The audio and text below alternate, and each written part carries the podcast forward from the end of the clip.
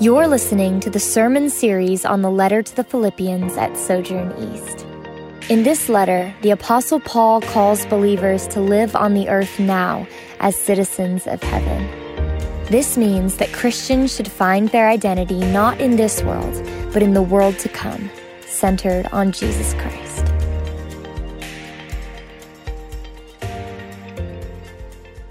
Well, good morning, Sojourn. Wonderful to be with you.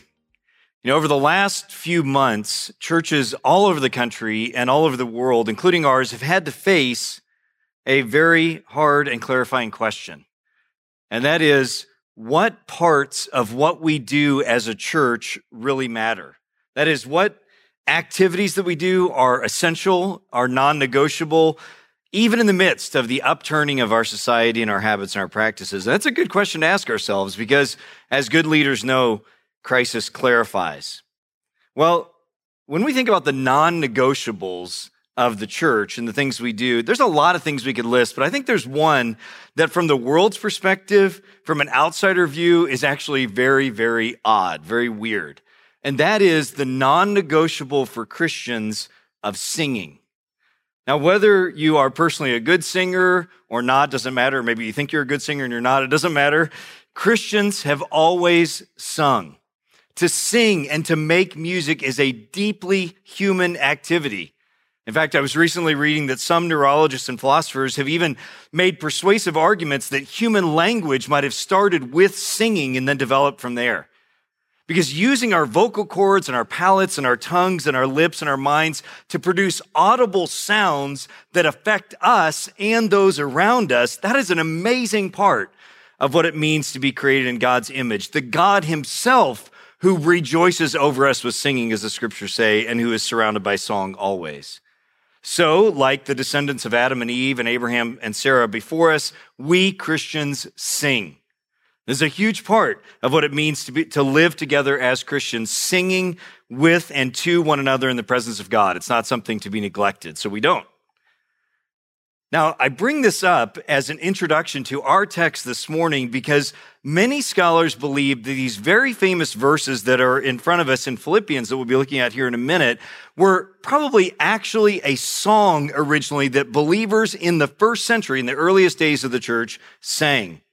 We don't know for sure, but it's a reasonable argument that verses 6 to 11 of Philippians 2 that we're going to look at were words that Christians wrote and sang to each other to instruct each other, to remind each other of the truth and beauty of their faith. They would have been as sweet and familiar as A Mighty Fortress is Our God or In Christ Alone or some song like that to us. So what seems to be happening in our text is that Paul is making an argument, which we'll pick up here in a second again. And to support his argument, he kicks into this familiar song. He quotes these wonderful, instructive, powerful, poetic words in verses 6 to 11 to drive home his point. And so we're going to, and we're very glad he did because we, 2,000 years, get to listen in and hear what this song was. So, what I want to do today in our brief time together is just camp out for a few minutes in this ancient and beautiful hymn to see what we can learn from it. And as I said, verses 6 to 11 are going to be our focus, but these verses are flowing out of the argument Paul has been making. And the argument's very straightforward. It's what Pastor Kevin preached on last week, found in verses 1 to 4. Let me read those for you from last week and get them in our ears again. Paul writes in Philippians 2, beginning of verse 1. Therefore, if you have any encouragement from being united with Christ, if you have any comfort from his love, if any common sharing in the Spirit, if any tenderness and compassion, then make my joy complete by being like minded, having the same love, being one in spirit and of one mind. Do nothing out of selfish ambition or vain conceit. Rather, in humility, value others above yourselves not looking to your own interests, but each of you to the interests of the others. Such powerful words. In short, Paul is saying, in light of the love and encouragement and hope and acceptance that you as a Christian have found in Jesus Christ by being united with him, we should then pursue unity and love for one another with humility.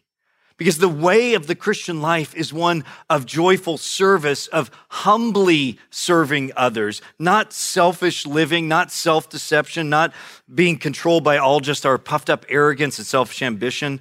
The goal of the Christian life is a way of gentleness and peacefulness a centered person, not a frenzied, self promoting, self aggrandizing person. As I was trying to think of an image of this, I can only think of, and maybe this isn't perfect, but the contrast between the, the peaceful Grandmaster Oogway, the thousand year old Galapagos Island turtle kung fu master from Kung Fu Panda. There's your assignment for this, this uh, afternoon if you haven't seen that, versus picturing maybe someone frantically tearing through a supermarket, knocking people over with their cart and ramming into displays full of beans.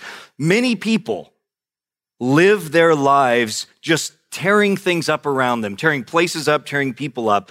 But the Christian, by the Holy Spirit, the Holy Spirit produces in the Christian a different kind of person, Paul is saying us and exhorting us towards a life of humility and service and quiet power of serving others. It's a beautiful picture. But here's the question why? Why is that the Christian way? Why is this way of humility and serving others the Christian way? And now we're getting to our text. Look at verse five. Paul says, in your relationships with one another, have the same mindset as Christ Jesus. The reason humility and serving others, this centered, peaceful life of love is the Christian way, Paul says, is because it is the way of Jesus Christ himself. This is the way he was. For the, for the Christian, Jesus' mindset or way of being should be the basis for our lives as well. This is what it means to be a Christian, to follow in the way of Christ Jesus. So, we live in humility towards each other, Paul is saying, because this is how Jesus himself lived. And now we get to our ancient Christian song that teaches us the way of Jesus. Now, I don't know what the tune was, so I won't try to sing it for you, but I want you to listen to the poetry and power of these words that are the argument Paul's making, the reason why we should live in humility like Jesus in verses 6 to 11. Let me read them for you. Speaking of Jesus, who being in very nature God, did not consider equality with God something to be used to his own advantage. Rather, he made himself nothing by taking the very nature of a servant, being made in human likeness, and being found in appearance as a man. He humbled himself by becoming obedient to death, even death on a cross. Therefore, God exalted him to the highest place and gave him the name that is above every name, that at the name of Jesus every knee should bow in heaven and on earth and under the earth, and every tongue acknowledge that Jesus Christ is Lord to the glory of God the Father. I hope you can begin to see and feel why these verses are so famous and really some of the most important in the Bible and why we think it probably was a song originally because they are so compactly powerful. They're like a, a jar of nitroglycerin of theology and praise right here in the middle of the book. And what I want to do is spend just a few minutes and ask two questions. There's always two big questions I like to ask of biblical texts. And here they are, and I want to ask them for this text as well. What do these verses teach us about God? And what do these verses teach us about ourselves? So the first one, what do these verses teach us about God? And I want to sum it up in a simple phrase that you can remember. Jesus Christ, the humble God. Jesus Christ, the humble God. The reason these verses are so famous and important in the New Testament is because of how powerfully and clearly they speak of what is one of the greatest mysteries of the entire universe that the glorious and majestic God who created everything you see, including us, he is also humble. that is a mystery. It's the mystery and wonder of what we call the incarnation, that God became a real and full human while remaining God in, the, in, in Jesus Christ. We're brushing up here against the wonder and enigma that is the Trinity of God Himself, that God is one in three persons, and that the Son, one of those persons who lives in an eternal and perfect relationship as part of the triune God, was sent into the world willingly and took on real human flesh. Do you believe that? The Son, Jesus, is fully God, as verse 6 says, being in very nature God, but he made himself lowly, becoming a real human. I mean, you could not make this stuff up. No one ever dreamed this or planned it. No human could have thought this up. And if God would have consulted us about whether this was a good idea, we probably would have not recommended it. It's too crazy. It's too unexpected. It's too shocking. It's too amazing. Yet this is precisely what the Bible teaches that the eternal Son of God stepped into time in a particular place and space in history 2,000 years ago in the dusty and verdant Israel on the far end of the Mediterranean Sea. And we're still talking about it and singing about it and building our lives on this reality today. But if the incarnation isn't shocking and unexpected and marvelous enough, that's not all that happened, this text reminds us. Jesus Christ, the Son of God, did not become, not, not just become a limited and real human, he willingly and painfully submitted himself to the dark part of what it means to be human suffering and death. He didn't just take on flesh and then fly around and then fly back up to heaven. He submitted himself to the darkness of suffering and death. This God man who had every right to be honored and pampered and bowed down to, instead, he chose to bow his neck and his body and his life to suffering and death. And really, the very worst and most humiliating death that a human could experience. He was falsely accused of a crime. He was beaten. He was mocked. He was ridiculed. He was stripped naked. He was hung on a tree in public from where he died by suffocation. That is a despicable and horribly dark death for any human. But for the sinless and completely innocent God incarnate himself, the one through whom the world was made, this humiliating death that he undertook willingly is really unspeakable. It's flabbergasting, it is tongue stopping and soul shocking. And what makes this possible is humility.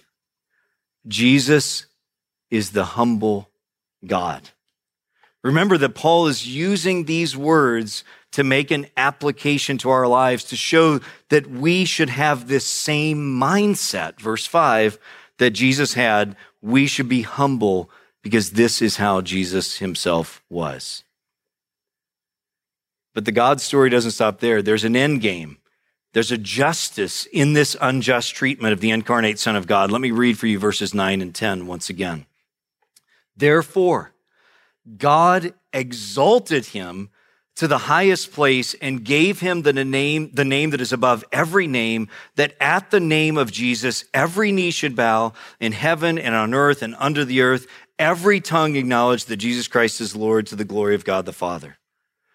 So evil and dark things happen, but God is a God of justice and restoration and righteousness, meaning setting things to right. And the end game, the reward, the result, the glory that follows this humility on Jesus' part is exaltation to the highest place, the granting of the name that is above every name, the honor of all people and every bird and snake and snail and bird and bear and ocean and tornado and tree in the universe will bend its knees and use its tongues and clap its hands or branches or paws and acknowledge the greatness, rightness, beauty, goodness, nobility, and lordship of this humble God, Jesus. You see, God is the God of reversals, and this is the ultimate reversal. From the ultimate humiliation to the ultimate exaltation, from death to life, from dishonor to glory. And that pattern leads us to my second big question. So it teaches us that Jesus is the humble God, but what does it teach us about us? And I'd like to sum it up with maybe an unexpected phrase, but one that I hope you'll remember. That is the J shape of our lives. The letter J, the J shape of our lives. And let me explain. So theologians and pastors who are steeped in the scriptures have often observed for thousands of years that our spiritual lives are like a U shape. that we must go down before we can go up. We must die before we can live. We must descend before we can ascend. We must suffer before we can know joy. This is true. It's deeply biblical. And there's no passage of scripture that teaches this more clearly than the one that's before us today. It's right there in Jesus' own path of life. His humility and his humiliation preceded and even brought about in a mysterious way his exaltation. And as I've thought about this insight about our lives being like a U, I'd like to suggest that while there's a lot of truth in that, there's maybe a better letter than U, and it's the letter J. And it's not just because J is for Jesus, although that's kind of cool too. But I think it's better. I think J is better than U because when we think about the J shape of our lives, I think it describes our human experience. We start at one place, but then we must go down before we go up. But better than a U shape, which might indicate we kind of end up back at the same place, a J shape indicates that we end up higher than where we started before by going down. I think that's a great picture. And if you've been alive for more than just a few years, you've experienced this J shaped reality a thousand times and you know it's true, even if you've never articulated it. Some of you know right now I'm trying to learn golf, which is a whole world of metaphors about the about the human life. Um, but for right now, I'm taking golf lessons, and it means my swing is being deconstructed. Um, it is getting worse before it's getting better, but I know that I must go down and deconstruct bad habits and get my hips more flexible before I must go up. Or maybe more weighty, if you think of the discipline you might have learned from the pain of a failed business before you learn to do things well, or maybe failures in relationships, you had to go down before you learned what really matters and learned how to love. Or maybe nature itself.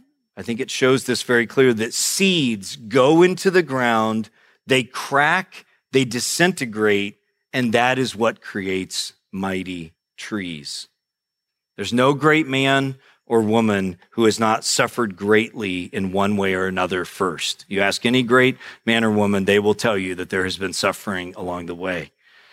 I also think of the GIF or GIF, you make your choice, which is the way to say it, of the old man. Don't look it up right now, but afterwards, of the old man who is trying to walk up this escalator and he falls down and ends up being carried up backwards, upside down. I, I think of that as like the life of sanctification, that God is taking us up, but we often fall down on the way en route to it. This J shaped reality is built into the fabric of the universe by God Himself. Hear me to remind us and to teach us of our creaturely nature, to keep us grounded and humble that we must go down before we can go up. And the downward curve of the J shape of our lives is the humility and the humiliation we offer, often experience when we fail, when we screw up, when our great plans and desires are stymied and frustrated and blocked. This is how God has made the world to teach our souls, to train us so that he might bless us with more. And Jesus experienced it himself. He is the ultimate model of the J shaped reality of our lives. And this is how the whole text ties together. God is inviting you and me into the Christian life, the Jesus way of humility, because that's how Jesus himself was. And the joyful promise is that even as Jesus went down the J curve of humility and thereby was eventually lifted up, so too for us. Our lives can and should follow the same path of Jesus in whom we are now united in his death and his resurrection. So, what? So, to conclude today, I just wanted to invite you to embrace two beautiful things right from what I've just said. Just to embrace two things. The first is to embrace the Son of God, to embrace Jesus, this humble God. The most obvious thing this wonderful passage of scripture teaches is that you and I must embrace the Son of God, the greatest truth of the universe that comes all the way down to our personal lives is that Jesus Christ is the eternal Son of God who came into our world in humility and now reigns as the Lord and King of the entire universe. Therefore, we will only find life and health and joy and love and flourishing and peace and eternal life if we bend the knee to Him now. And in fact, the extent to which we bend the knee of our lives to Him even as Christians, is the extent to which we will know true life. So I invite you to stretch, to be stretched, to learn to bend the knee of your soul to the humble and powerful Son of God into every aspect of your life, your business, your relationship, your parenting, your marriage, because therein lies life, both now and eternally, only by submitting yourself to the reality that God has revealed in Jesus. And the second is to embrace the J curve, to embrace it.